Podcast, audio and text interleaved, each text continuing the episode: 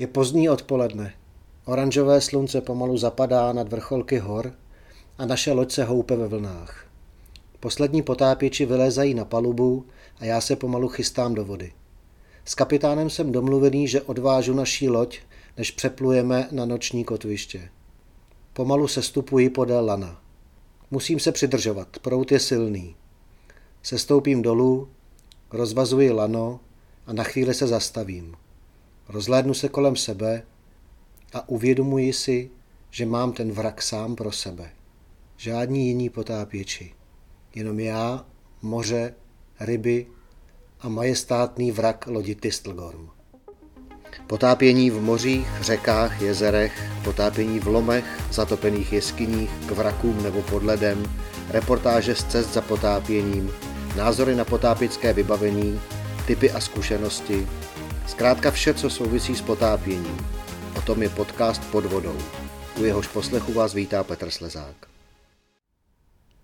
V dnešním dílu potápického podcastu Pod vodou si budeme povídat o vraku. O vraku lodi Tistelgorm. Tistelgorm je bezesporu jedním z nejkrásnějších vraků na světě. Četl jsem mnoho různých průvodců, mnoho internetových diskuzí i porovnání a mnohdy jsem se setkal s větou, že patří mezi deset nejkrásnějších vraků na světě. Leží v Rudém moři, v severní části Rudého moře.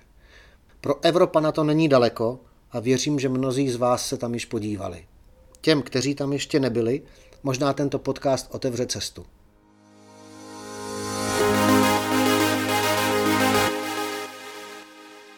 Tistelgorm celkem zvládl čtyři plavby. Na tu poslední, čtvrtou, se vydala v květnu 1941 z Glasgow a jejím cílem byla Alexandrie. Loď byla naložena vojenským materiálem, který vezla eh, spojeneckým vojskům, která v severní Africe bojovala proti eh, generálu Romelovi a jeho armádě. A protože v té době eh, nebylo možné pro takovou loď plout středozemním mořem, musel Tistelgorm obeplout celou Afriku. Přestože vyplul v květnu, tak eh, v Jižní Africe byl až začátkem září, eh, poté se plavil podél východního pobřeží Afriky na sever, vplul do vod Rudého moře a mířil eh, na sever Rudým mořem do Suezského kanálu, do Suezského průplavu.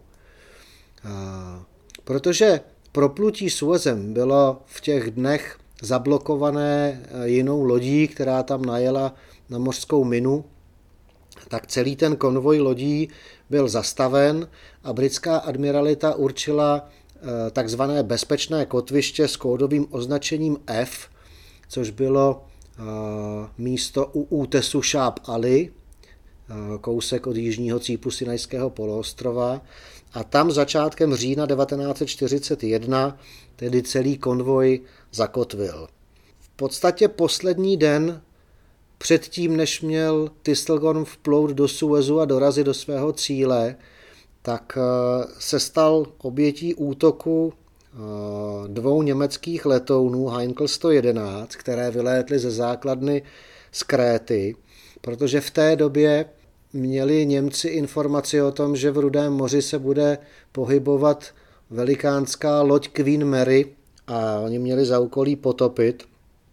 A protože Queen Mary tyto konkrétní letouny nenašly, tak v podstatě ty svoje bomby schodili na uh, jiný konvoj, který při návratu zahlédli.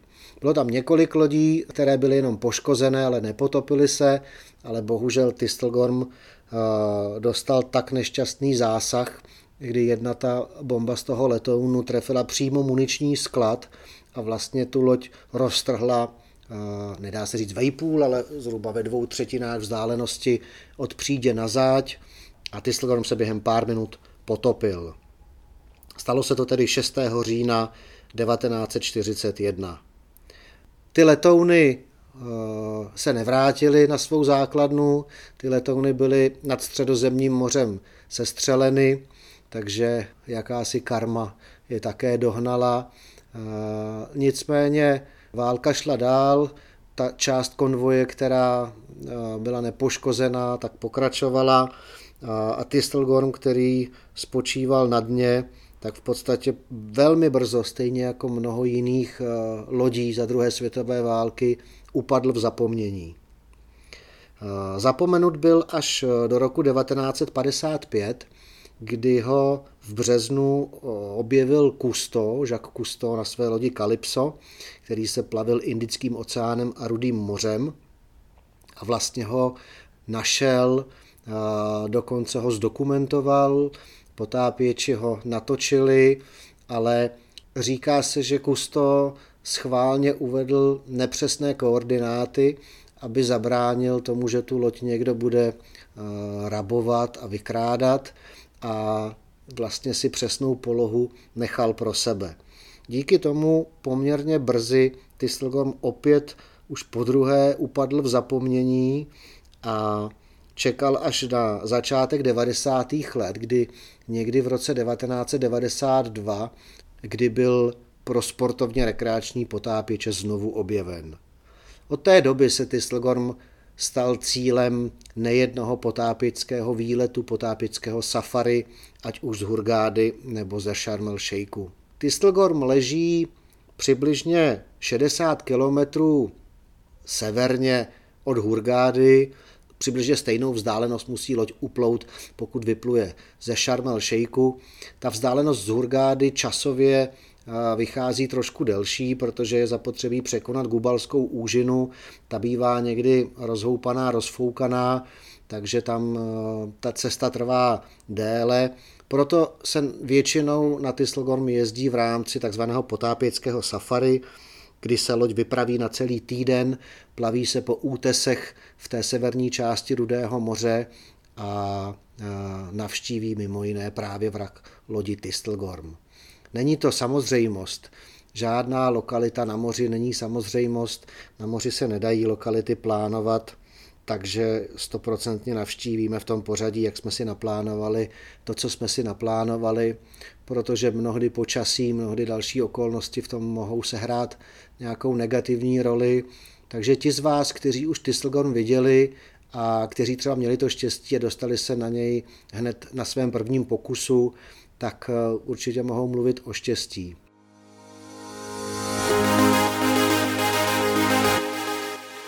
Ten vrak je nádherný, eh, je to v podstatě jakési eh, vojenské historické muzeum pod vodou, protože Tistelgorm je atraktivní z mého pohledu hned dvakrát. Tu první atraktivitu tvoří fakt, že velká část Tistelgormu, v podstatě celá ta příďová část, sedí kýlem na dně. To znamená, co na té lodi je vodorovně, tak na tom vraku je vodorovně a co je svisle, to je svisle. Ta odlomená záďová část po výbuchu toho muničního skladu leží nakloněná asi 45 stupňů na levobok a je na ní obrovský lodní šroub, jsou na ní dva protiletecké kanóny, ale v podstatě ta nejatraktivnější část vraku lodi Tistelgorm je právě ta příď, respektive nákladové prostory té přídi. Celý vrak leží v hloubce 31 metrů na relativně plochém písečném dně. Délka vraku je 126 metrů, šířka paluby 17,5 metrů.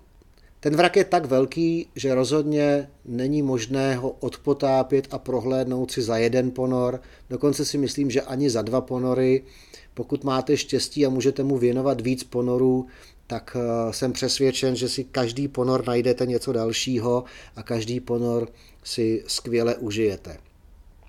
Velmi záleží na tom, kde bude vaše potápěcká loď vyvázaná. Před několika lety jsem zaznamenal aktivitu instalace eh, kotvících bojí podél Tistelgormu, aby se ty lodě nepřivazovaly na vrak, což bez zesporu ten vrak eh, ničí, pomáhá to k tomu, aby ten vrak, eh, tak jako každý jiný vrak, jednou ta mořská voda sežere, tak čím víc těch lodí se na to vyvazuje, tak eh, tím rychleji se ten vrak rozpadá, nicméně zatím naštěstí stojí.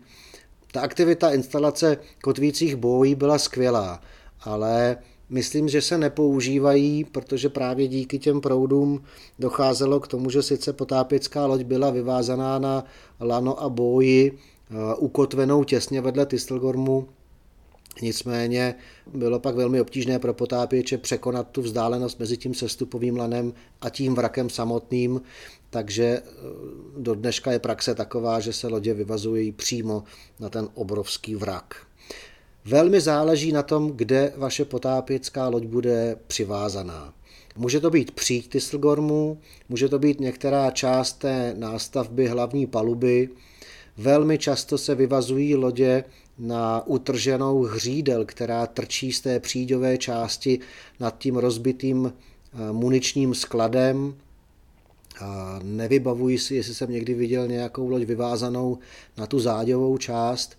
To znamená, eh, návod na to, jak si nejlépe prohlédnout Tistelgorm, kudy kam plavat, velmi záleží na tom, eh, kde bude vyvázaná vaše loď, kam bude mířit to sestupové lano. Přestože jsem na Tistelgormu zažil několik ponorů, některé byly v úplném v úvozovkách podvodním bezvětří, tedy bez proudů, tak jsem tam zažil i ponory, kdy bylo nutné při sestupu dolů na vrak se oběma rukama držet toho sestupového lana a v podstatě potápěč vlál jak praporek ve větru a kdyby se pustil, tak eh, si nedovedu představit, že by silou ploutví a nohou se dokázal k tomu lanu vrátit a udržet. Hlavní paluba se nachází eh, v hloubce 17 metrů, což je asi nejmělčí část toho vraku. Je tam dodnes velmi dobře patrný kapitánský můstek a pod ním dokonce eh, v kajutě kapitána dodnes je vana v koupelně kapitána. A od kapitánského můstku dopředu na té hlavní palubě na pravoboku i na levoboku eh, jsou železniční vagóny, Tistelgorm mimo jiné vezl dvě lokomotivy a několik železničních vagónů. Ty lokomotivy dvě leží na pravoboku a na levoboku asi 20 metrů od vraku samotného na tom písečném dně v těch 31 metrech.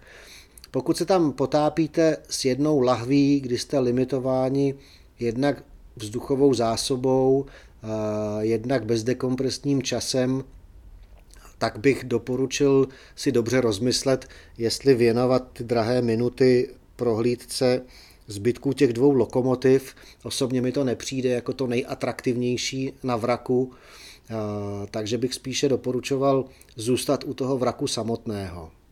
Mezi těmi vagóny, které jsem zmínil na pravoboku a levoboku celé té příďové části od kapitánského můstku dopředu, tak jsou dva obrovské otvory do nákladového prostoru 1 a 2. Ty nákladové prostory mají eh, dvě patra, dvě vnitřní paluby a vlastně eh, tím vstupem do toho nákladového prostoru je to úplně otevřený prostor. Takže i potápěč, který není trénován na nějaké průniky do prostoru s nepřímým přístupem k hladině, tak vlastně může nakouknout do těchto míst a prohlédnout si všechny čtyři strany toho obdélníkového nákladového prostoru ve dvou patrech, pořád nad sebou modrou vodu. V těch nákladových prostorech jsou eh, automobily, jsou tam nákladní automobily, jsou tam motorky, eh, jsou tam různé eh, bedny s municí, bedny s puškama, jsou tam náhradní křídla k letadlům, jsou tam části leteckých motorů, jsou tam agregáty. Je to skutečně nesmírně atraktivní vrak a myslím, že zejména fanoušci historie, fanoušci moderní historie, tak eh, si tam budou skutečně připadat jako v muzeu. Zkušenější potápěči s velmi dobrou kontrolou vztlaku, zkušenostmi eh, s plaváním v horší viditelnosti, ne snad, že by v Tisselhormu byla horší viditelnost, ale umět plavat ploutvami tak, aby se jemný kal nevířil v uzavřenějších prostorech je velmi praktická dovednost. Se mohou vydat na takovou prohlídku těch nákladových prostorů trošičku hlouběji do toho vraku, Pořád je to v řádech jednotek metrů eh, do těch míst, kde ten nákladový prostor je otevřený. Určitě podmínkou je mít eh, dobré potápěcké světlo, protože eh, i v té průzračné vodě Rudého moře, tím, že jste v uzavřeném prostoru, tak je tam samozřejmě tma, takže bez světla nemá smysl tam pronikat. A pokud jste na Tistelgormu poprvé, tak určitě doporučuji, abyste tam šli s nějakým průvodcem, který vám ukáže, kudy plavat a jak si to nejlépe prohlédnout.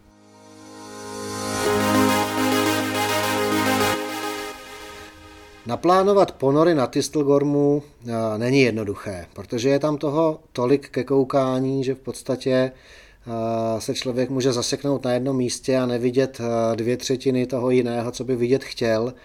Takže má první úvaha by určitě byla, kolik mám sebou lahví, jaká je moje potápická kvalifikace, co umím, co mohu dýchat a podle toho plánovat celý ten potápěcký den nebo více dnů, zkrátka ten počet ponorů, který tam budete chtít strávit.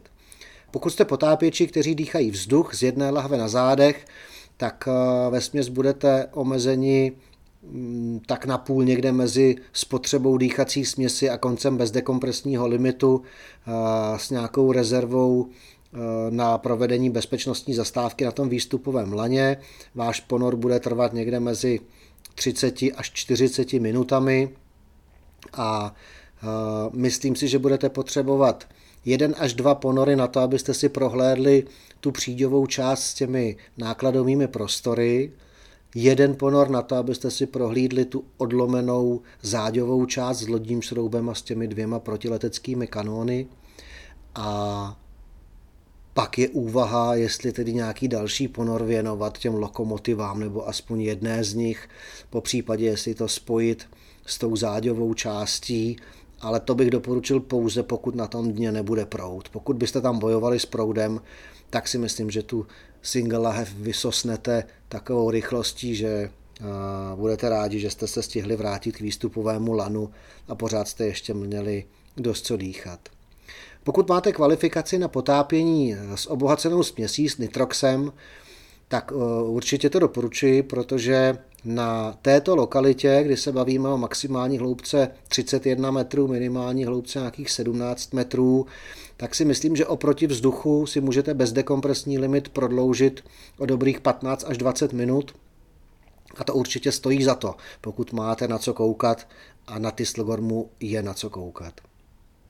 Pokud máte kvalifikaci na potápění s více láhvemi, s dvojčetem, ze sidemount konfigurací a můžete tedy počítat s dvojnásobnou zásobou dýchací směsi, než je tomu u jedné lahve, no tak eh, toho času máte víc, Otázkou pak je, jak velkou dekompresi jste ochotni naplánovat, protože samozřejmě čím déle zůstanete na prvním ponoru, čím delší bude vaše dekomprese při výstupu, tak tím samozřejmě omezenější budou vaše možnosti na těch opakovaných ponorech, na druhém a případě na třetím ponoru.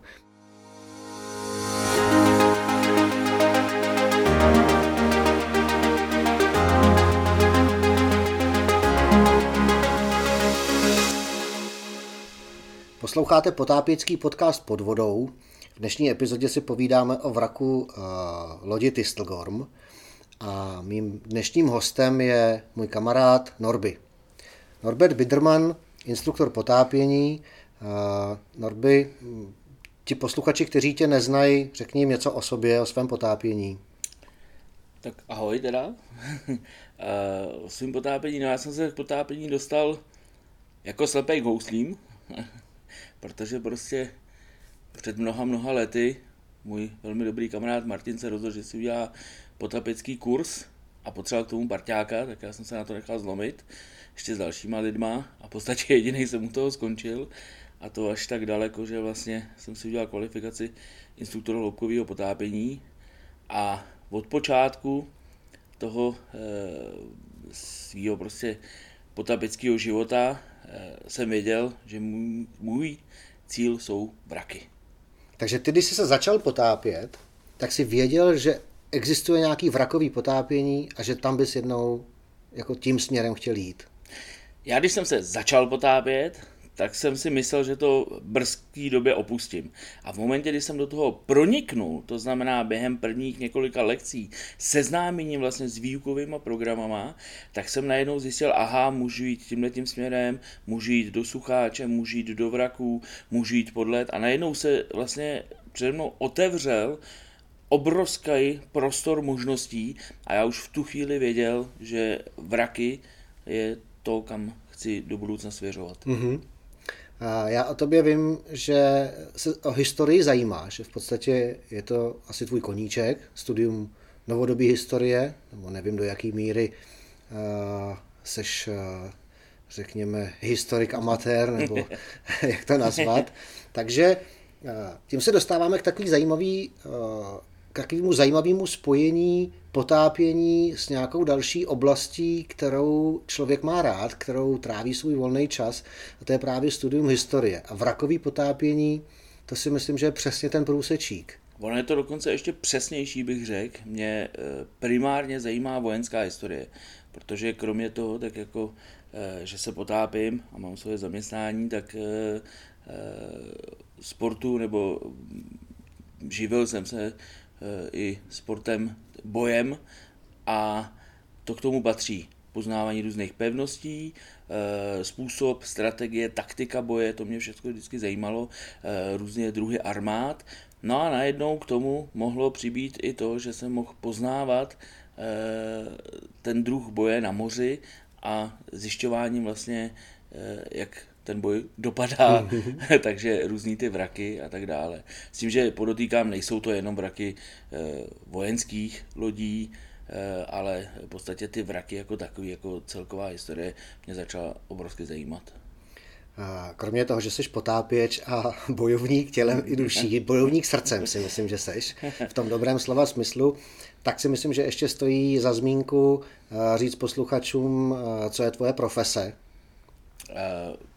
jsem zdravotnický záchranář, pracuji na záchranné službě hlavního města Prahy a eh, jak já s oblibou říkám, jezdím takových těch velkých žlutých blikajících tramvají. Super. Uh, Norby, my si dneska povídáme o vraku britské zásobovací lodi Tistelgorm, která se potopila v říjnu 1941 v severní části Rudého moře. Tušíš, proč jsem si pro to povídání vybral zrovna tebe? No, Přesně se poprvé, aspoň já teda jsem se poprvé na něj potopil s tebou a ty jsi mi úplně, ale úplně skazil moji životní filozofii. To určitě rozveď, protože já trošku tuším, o čem mluvíš, ale posluchači určitě ne. Ale potápění jenom pro drsný chlapej, který se jako potápějí v té studené vodě. A když teda už tam něco mají najít, tak to musí stát krev, slzy a pot a jako potápění v Egyptě, jo, to, kde může každý tučňák vlíz kamkoliv, to není ono, tam nemůžeš nic pořádného prostě zažít, to je to, asi tak takovouhle filozofii. No, prostě eh, já už jsem v té době měl odpotápený eh, vraky na Baltu eh, v Polsku, což je taky skvělá lokalita, úžasná. A tam každý ten vrak je vlastně odměna za to, že fakt tam musí být pečlivá příprava, opravdu pečlivý na plánování, nesmí se tam jakoby eh, na nic zapomenout, nic vynechat, všechno je tam trošku složitější a já žil v té době takovou filozofii, že člověk si to musí zasloužit a vůbec jsem nebyl smířený s tím, že může být jednoduchý potápění krásný. No, když porovnáváš podmínky v Baltu a podmínky v Rudém moři, tak to skutečně nejenom, že to dělí tisíce kilometrů a poměrně odlišný podebný pásmo, ale pro posluchače, kteří se třeba nepotápí nebo neměli možnost vidět tyhle ty dvě oblasti pod vodou, tak potápění na vracích v Baltském moři je potápění ve velmi chladné vodě. Já jsem tam zažil osobně nejstudenější vodu 2 stupně jednou na jaře v Loupce viditelnost může být velmi dobrá, já nevím, 10 eh, až 20 metrů klidně na tom baltu může být vidět, ale je to studená voda, je to tmavší voda, protože ta vrchní vrstva bývá teplejší, takže už je tam víc planktonu, není to zkrátka prosvětlené a je ta voda taková zeleno-hnědá, je to zkrátka úplně jiné prostředí. Ty vraky na Baltu jsou často obalený různýma rybářskýma sítěma utrhanýma, na to člověk musí dávat velký pozor. Je to ve větší hloubce a hloubkové opojení, což je možná téma některého z našich dalších rozhovorů tak v té studené vodě, v té tmavé vodě přichází daleko dříve. To znamená, ty jsi měl pocit, že chlapáci se potápí v těchto těch podmínkách a když to řeknu nadneseně, tak koupat si zadečky v teplém rudém moři prosvětlený sluncem, uh, že prostě pro tebe nebude. No, když si, to, když si na to vzpomínám, tak dlouho dokonce uh, od tebe dokonce přicházely ty nabídky, pojď do Egypta, pochopíš, uvidíš. A já říkám, ne, prosím tě, ne, to žádný, to, hele, nic, udělej další Polskou, pojeďme někam jinam. A prostě bylo to přesně tak, jako nechtělo se mi. Fakt ten Egypt mě připadal takovej profláklej, nebo jako prostě eh, nebylo, to prostě, nebylo tam nic, jakoby, co by mě lákalo, nic, co by mě přesvědčilo o tom, že bych tam zrovna měl jet. No takže jsme se nalodili na safari loď, vypluli jsme mezi korálový útesy, odpotápili jsme, předpokládám, nějaký ponory, nějaký dny. První. Jo. A dostali jsme se teda uh, k útesu Šáp Ali, zakotvili nad Tistelgormem a chystali se na první ponor. Pamatuješ si první ponor na Tistelgormu? No jasně, Ježíš. kde jsme byli vyvázaný, kam jsme se stoupili, ke které části vraku? Byli jsme eh, vyvázaný napříč a zajímavý na tom ponoru je, že my jsme tam byli jediná loď, což je mm-hmm. velice neobvyklý na Tistelgormu a my jsme ten ponor e, začínali ještě, než vyslo slunce. My jsme se opravdu připravovali před svítáním tak, aby jsme tam šli hned v podstatě s prvníma paprskama, který se začnou objevovat na hladině moře. Mm-hmm. A, takže jsme za rozbřesku skočili do vody, sestupovali jsme potom lanu dolů a viděl jsi ten vrak hned?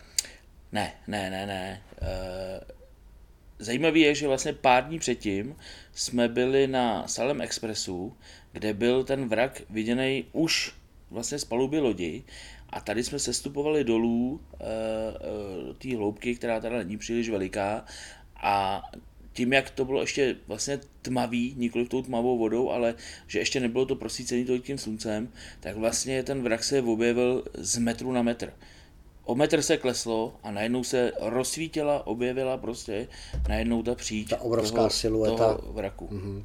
Ta příč je nádherná. Já už jsem zmínil v úvodu, že na té eh, celé příďové části je super, jak to stojí skutečně kýlem na dně a orientace na tom vraku je velmi dobrá, protože co je vodorovně, to je vodorovně a co je svisle, to je svisle, což neplatí u vraků, které třeba leží úplně otočené nebo vzůru nohama, to je pak nesmírně složité se tam orientovat. No takže my jsme sestoupili k tomu vraku a teď mi zkus si vzpomenout, jak jsi to vnímal vlastně, které ty části tě nejvíc oslovily, co, co tam pro tebe bylo zajímavého? Hmm, hele, to je velmi složitá otázka, protože ono se to dá brát z různých jakoby, směrů, z různých pohledů. Eh, co mě na tom oslovilo nejvíc, tak eh, podotýkám, že už je to před mnoha, mnoha lety, ten vrak eh, byl zachovalý. Já měl skoro dojem, že prostě může vyplout. Jo? Takový prostě majestátný vrak, který si snad ani jako nezasloužil být na tom dně, No to si myslím někdo určitě. Minimálně britská admiralita ze druhé světové války si to myslela. E, nicméně ten, e, ten vrak je zajímavý, e, ta příč, ta je úžasná. E, jsou tam na ní ty e, lokomotivy, jedna je teda kousek dál. E, to mě třeba vůbec jako nějak neoslovovalo, protože ty mašinky... Prostě no to jsou taky cisterny. No, no, to no, no. Železniční vagon v tvaru cisterny vlastně v porovnání s tím ostatním, co na tom vraku se dá vidět, tak není uh, takovým lákadlem, to určitě máš pravdu. Úžasný, co tam je, tak jsou ty uh, prostory, kterými se dá krásně proplout. Ten systém uspořádání, uh, jakým způsobem to naloďovali. Jak to naložili. Protože vlastně tam jsou nákladáky a na nákladácích, kde by mohlo být volno, tak ne, tam jsou ještě naskládané motocykly, a prostě prohlídnout si ten způsob, jakým, jakým eh, oni šetřili tím místem, protože bylo potřeba prostě ten válečný materiál opravdu eh, vozit eh, na tu frontu a vozit to tak, aby to bylo co nejekonomičtější, tak eh, to mě fascinovalo. Eh, proplouvat ty jednotlivé oddíly eh, a dotýkat se vlastně té historie, to hmm. vlastně co bylo. Mezi tím nákladovým prostorem 1 a 2, vlastně, což jsou ty dva nejatraktivnější nákladové prostory v těch dvou palubách, v těch dvou úrovních, skutečně, tak jak se to popsal, naplněný tím vojenským materiálem, tak je taková vyrezlá díra v té přepážce, takže se dá vlastně i pod tou vodou přeplavat z jednoho toho nákladového prostoru do druhého, že člověk nemusí vyplout na úrovni na úroveň té horní paluby hlavní a zase zaplout do druhého, že v podstatě je v konstantní hloubce, tak eh, tím je to celé atraktivnější, že se dá v tom vraku být delší dobu. V jakém jsme tam byli režimu? Měl jsi dvojče na zádech nebo kolik jsi měl zásoby vzduchu? Dvojče, dvojče technickým režimu. Takže, takže dvakrát 11 eh, litrů, jsme byli přesní, protože jsou to dvě S80, ty hliníkové lahve. Já už jsem tady v úvodu zmiňoval právě důležitost plánování toho ponoru s ohledem na jednak režim, bezdekompresní nebo dekompresní, a jednak na spotřebu dýchací směsi, což vlastně v dnešní době každý pokročilý potápěč, eh, který projde našimi kurzy Advanced Open Water Diver, tak se naučí, jak plánovat svoji osobní spotřebu, svůj rychlost dýchání, respektive hladinový ekvivalent té spotřeby a pak je právě možné si dopředu spočítat, eh, jak dlouho, v jaké hloubce ten potápěč může být. Takže to byl relativně eh, nezávislý, protože ta vzduchová zásoba zdvojená skutečně dává eh, daleko větší prostor pro ten průzkum. Předpokládám, že jsme první ponor věnovali té příďové sekci a pak nějaký další tý záďový, nebo jsme k té zádě ne, ne. nešli? První ponor dokonce jsme se domluvili tak, uh, aby to bylo pro všechny co nejlepší, tak si to pamatuju, že ty jsi uh, byl vepředu, my jsme uspořádali jakýsi vláček, Eh, protože eh, kdyby jsme každý se rozprchli různýma místama, tak bychom vlastně se různě potkávali, různě se museli vyhýbat, eh, hrozilo by i možná trošku skopání, byť při největší opatrnosti, ale přece jen skopání prostě toho prostoru, tak jsme vlastně jeli za tebou takový vláčet, kde jsme kopírovali tvoji plavbu, tím pádem si nás provedl těma zajímavýma prostorama, Eh, všichni jsme viděli tak nějak, co se dalo ideálně vidět. Eh, tím, že jsme pluli za sebou, tak jsme se různě nestrkali, nepotkávali, eh, navzájem jsme si nebránili a kdykoliv bylo cokoliv zajímavého, co si, co si osvítil, nasvítil, já, který byl na tom chvostu, tak jsem všechno perfektně viděl a díky těm signálům jsem se všechno dozvěděl. Hmm. Já si myslím, že u takových vraků, jako je Tistelgorm, je právě důležitý uh, znát trošičku tu historii. Člověk nemusí být žádný uh, historik, uh, nemusí studovat archivy kvůli tomu, ale já osobně jsem se poprvé na vraku lodi Tistelgorm potopil v říjnu 1998 s chodou okolností při své první návštěvě Rudého moře. Tenkrát jsme byli v Sharm el jeli jsme tam na takový denní výlet, takže jsme vyjeli někdy v půl čtvrtý ráno, jsme vypluli, Uh, ještě dřív. My jsme v pět hodin už byli ráno na, na Tyslgornu. Jsme museli vyplout někdy o půlnoci.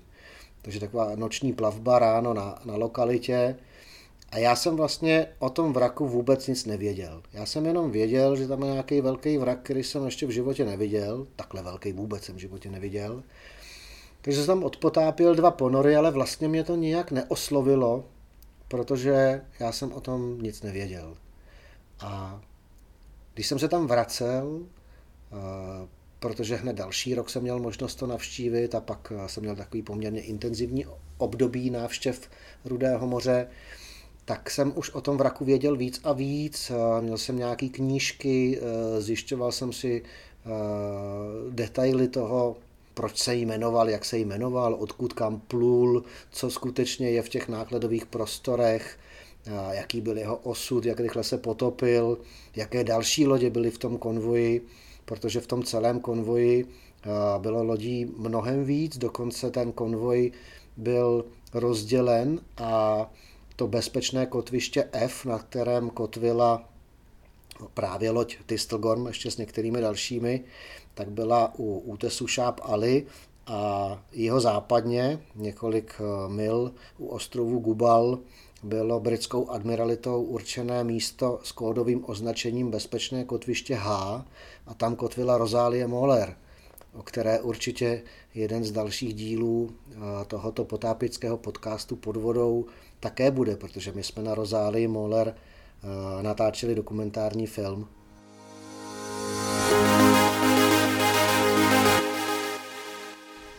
Takže zpátky, ale na Tistelgorn, zpátky na Šáp Ali.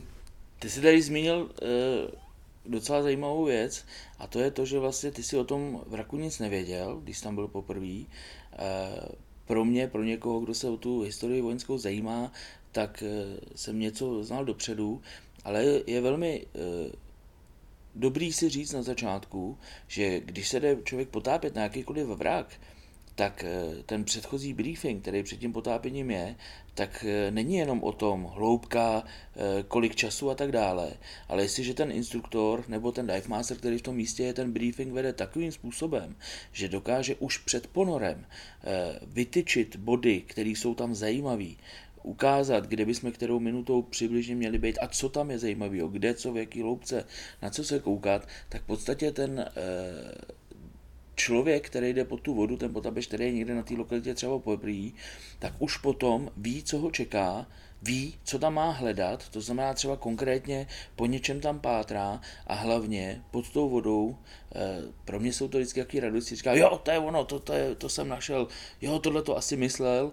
A eh, tím pádem, že člověk, který jde poprvé na lokalitu a má dobře, dobře odvedený briefing před tím ponorem, tak vlastně podle mě musí mít mnohonásobně lepší zážitky, než takový to klasický, tady se potopte, dáme se vynožte, buďte tam díl než 40 minut, pak je problém a šup. Takže to je dobrý jako Jo, to určitě, to určitě souhlasím s tebou, u těch vraků je to nesmírně důležitý. Ty jsi zmínil to, co tam je zajímavý, to co, to, co ten průvodce vlastně by měl nějak v tom briefingu vystihnout, tak pro mě osobně vždycky byly zajímavé ty dva malé tanky, které ležejí v tom rozbitém muničním skladu, kam vlastně spadla ta bomba z toho letadla, roztrhla ten vrak, roztrhla tu loď Vejpůl, než se s ní stal vrak.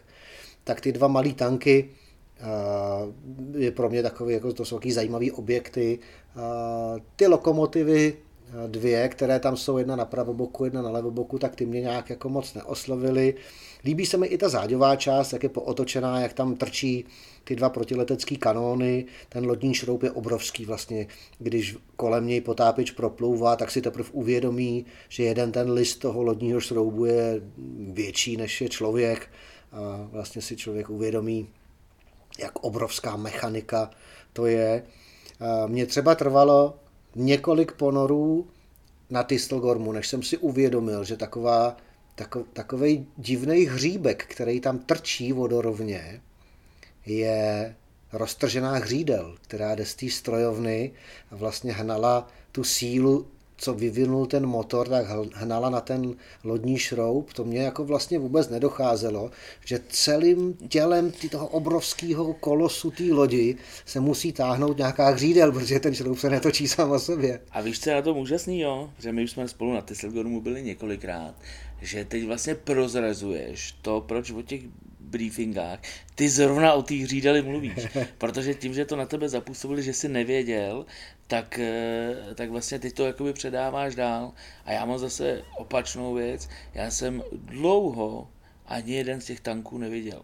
Mm-hmm. Oni jsou tam tak eh, vlastně zvláště poskládaný v tom, že ta vlastně, část je hodně no, rozbitá no. a myslím, že i je poměrně dost porostlá už tou krustou tvrdého korálu a vlastně je to taková jakoby celistvá členitá ano. plocha.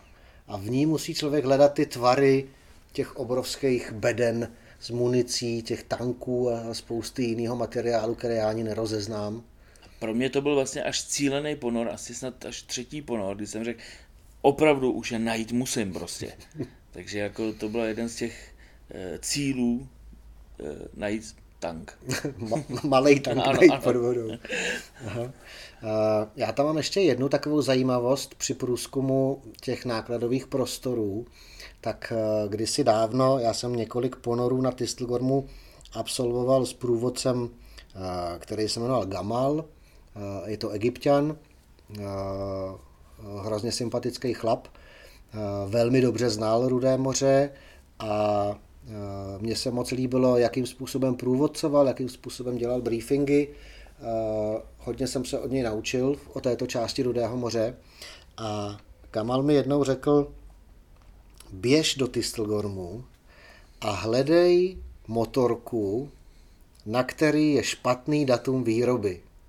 A já vůbec jsem nechápal, o čem mluví. On mi víc neřekl, on mi, on mi dal jenom takovouhle indícii, tak já si pamatuju, že jsem tam skutečně několik ponorů jsem oblejzal vnitřky toho nákladového prostoru a všiml jsem si, že na takovém krytu, já mám pocit, že to je alternátor, ale nejsem si úplně jistý, takže na tom je eh, datum výroby vlastně toho stroje a tam skutečně na jedné z těch motorek je na krytu toho alternátoru datum výroby 1942. A Což nemůže se být. potopil 6. října 1941. A Petře, já už ti jako můžu říct, že není, protože tenkrát jsme tohle to hledali, tenkrát jsem to tam našel taky, radovali jsme se z toho na té palubě a vím, že jsem si pamatoval, kde to bylo, označil jsem si to, jsem si to zapsal a když jsme byli na Tesselgormu před, já nevím, asi tuším třema, čtyřma rokama, hm, tak jsem se tam byl podívat a už je to taky Už to nenašel. No, je to sebraný. Je, věděl jsem přesně, kde to bylo, ale bohužel eh, spoustu těch věcí už nenávratně zmizely v nějakých sbírkách. To je takový negativní dopad lidské činnosti na ten svět pod vodou. Ono u těch vraků je to, eh, to je složitý téma. Protože pro mě osobně vrak potopený lodi je něco, co zmizelo ze světa, to nezmyslelo ze světa, ale zkrátka je to potopený, je to ztracený, je to, jak kdyby byla vyhozená věc na smetišti. A teď je eticky v pořádku si z toho vraku něco vzít na památku, nebo není. jsou na to různé názory, protože když se podíváš do různých soukromých sbírek různě po světě, Dokonce jsem slyšel, že někde v Británii v nějakém akvárku je, je jedna motorka z Tistelgormu. Ano. Nevím, jestli je to pravda, nebo jestli je to uh, historka, ale to už je na mě teda trošku moc. Ale uh, určitě to není jednoduchý téma. Určitě se to nedá jenom odsoudit, protože jestliže prostě něco je ztraceného na smečišti a ty si něco vezmeš, tak uh, já nedokážu jednomyslně odsoudit, ne, to je špatně, protože to tam nezůstane pro další potápěče a je to vlastně jakoby vykrádání vraků. Asi jo, pokud to definují nějaký zákony, předpisy, pravidla, tak asi ano. Ale na druhou stranu, každý vrak ocelový lodi pod vodou se jednoho krásného dne rozpadne na prášek. Ta mořská voda prostě ho uh, rozebere a z toho vraku tam nezbyde v podstatě nic z hlediska pohledu našich životů to není tak rychlej proces, ono to asi pár století trvat bude, než se takovýhle velký ocelový vraky rozpadnou, ale prostě zmizejí. Takže pravdou je, že na tom Tistelgormu ta denodenní přítomnost těch desítek potápěčů, možná stovek potápěčů v sezóně, já to nedovedu ani odhadovat, mm tak určitě se negativně podepisuje, protože každý potápěč, ať chce nebo nechce, tak při proplouvání těch vnitřních prostorů i nechtěně občas do něčeho kopne, do něčeho vrazí a vrazí-li tisíc potápěčů po sobě do jedných řídítek motorek, tak prostě ty řídítka za chvilku upadnou. To ano, ale zase pojďme si říct, je to vrakový potápění, je to vrak, eh, kdo tam jde, tak se snaží chovat podle toho, eh, že je ve vraku a snaží se minimalizovat eh, to, že by ten vrak poškodil. A dostáváme se vlastně trošičku na začátek vlastně i toho mýho potápění, protože já když jsem se rozhodnul, že chci dělat vrakový potápění, tak jednoduchá cesta k tomu byla, byla udělat si vrakový kurz. To znamená kurz vrakového potápění. Takže není to jenom o těch technikách, jak kopat ploutvema, jak se udržet v trimu, jak se vyvážit, jak používat svítilnu nebo nějakou eh, orientační šňůru, ale je to i o nějakým eh, etickým přístupu, o respektu k tomu prostředí. Dal ti takovej kurz vrakového potápění i tuhle tu stránku věci? Ano, eh, jo, je to vrak, vrak lodi, to znamená největší pravděpodobností tam byli i lidé, ale z největší pravděpodobností tam ty lidi eh, bohužel ztratili svoje životy. A já mám zážitky ze spoustu vraků, viděl jsem spoustu prostě lodí a mám i zážitky, kde prostě mm, jsem cítil, eh, kdy vlastně ta atmosféra toho vraku, přes to všechno, že ten vrak jako samotný, jako, jako objekt byl nádherný, tak ta atmosféra celkově byla vlastně ponurá. Mm-hmm. Já o tomu rozumím. Já jsem taky uh, už navštívil lec jaký vraky a dokonce jsme v roce uh, 2000, a teď už nevím kolik, se musím podívat, musím se připravit na příští epizodu, uh, natáčeli uh, dokument o vraku Salem Express, který teda nakonec uh, jsme nedodělali, bohužel je pořád ve střížně a už asi nikdy se stříhaný nebude a vlastně já jsem měl možnost být součástí toho dvoučlenného průzkumného týmu, který jako jediný pronikl do těch vnitřních prostorů, do těch kajut vraku lodi Salam Express a to, bylo, to byly velice, psychicky velice náročné ponory. No ale zpátky k vraku lodi Tistelgorm. Já si pak pamatuju, a teď nevím, jestli to byl ten tvůj první ponor na Tisselgormu nebo některý z těch dalších, ale my jsme spolu vyseli na dekompresní Aha. zastávce na tom laně, asi byl mírný prout, takže jsme se přidržovali toho lana a já jsem, já jsem se začal nahlas smát při pohledu na tebe. Pamatuješ si proč? Samozřejmě si to pamatuju. Uh, ano, já jsem to celý uzavíral. Uh, Měli jsme tam nějaký deko, nějaký minimální, možná to byla dokonce bezpečnostní zastávka, už si to moc nepamatuju, ale asi ne, protože jsme byli víc, eh, větší hloubce, asi nějaký deko. A jak ty si říkáš, že tam byl ten prout, tak vlastně jsme se chytli toho výstupového lana, který bylo vyvázený na tu příď.